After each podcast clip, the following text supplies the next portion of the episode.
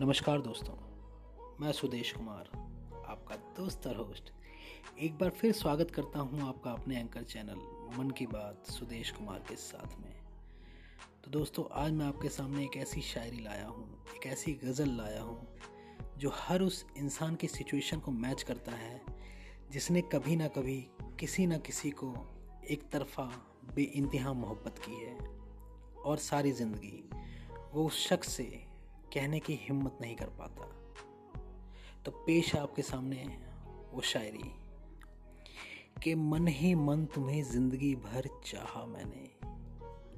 कि मन ही मन तुम्हें ज़िंदगी भर चाहा मैंने, लेकिन कभी इजहार न कर सका।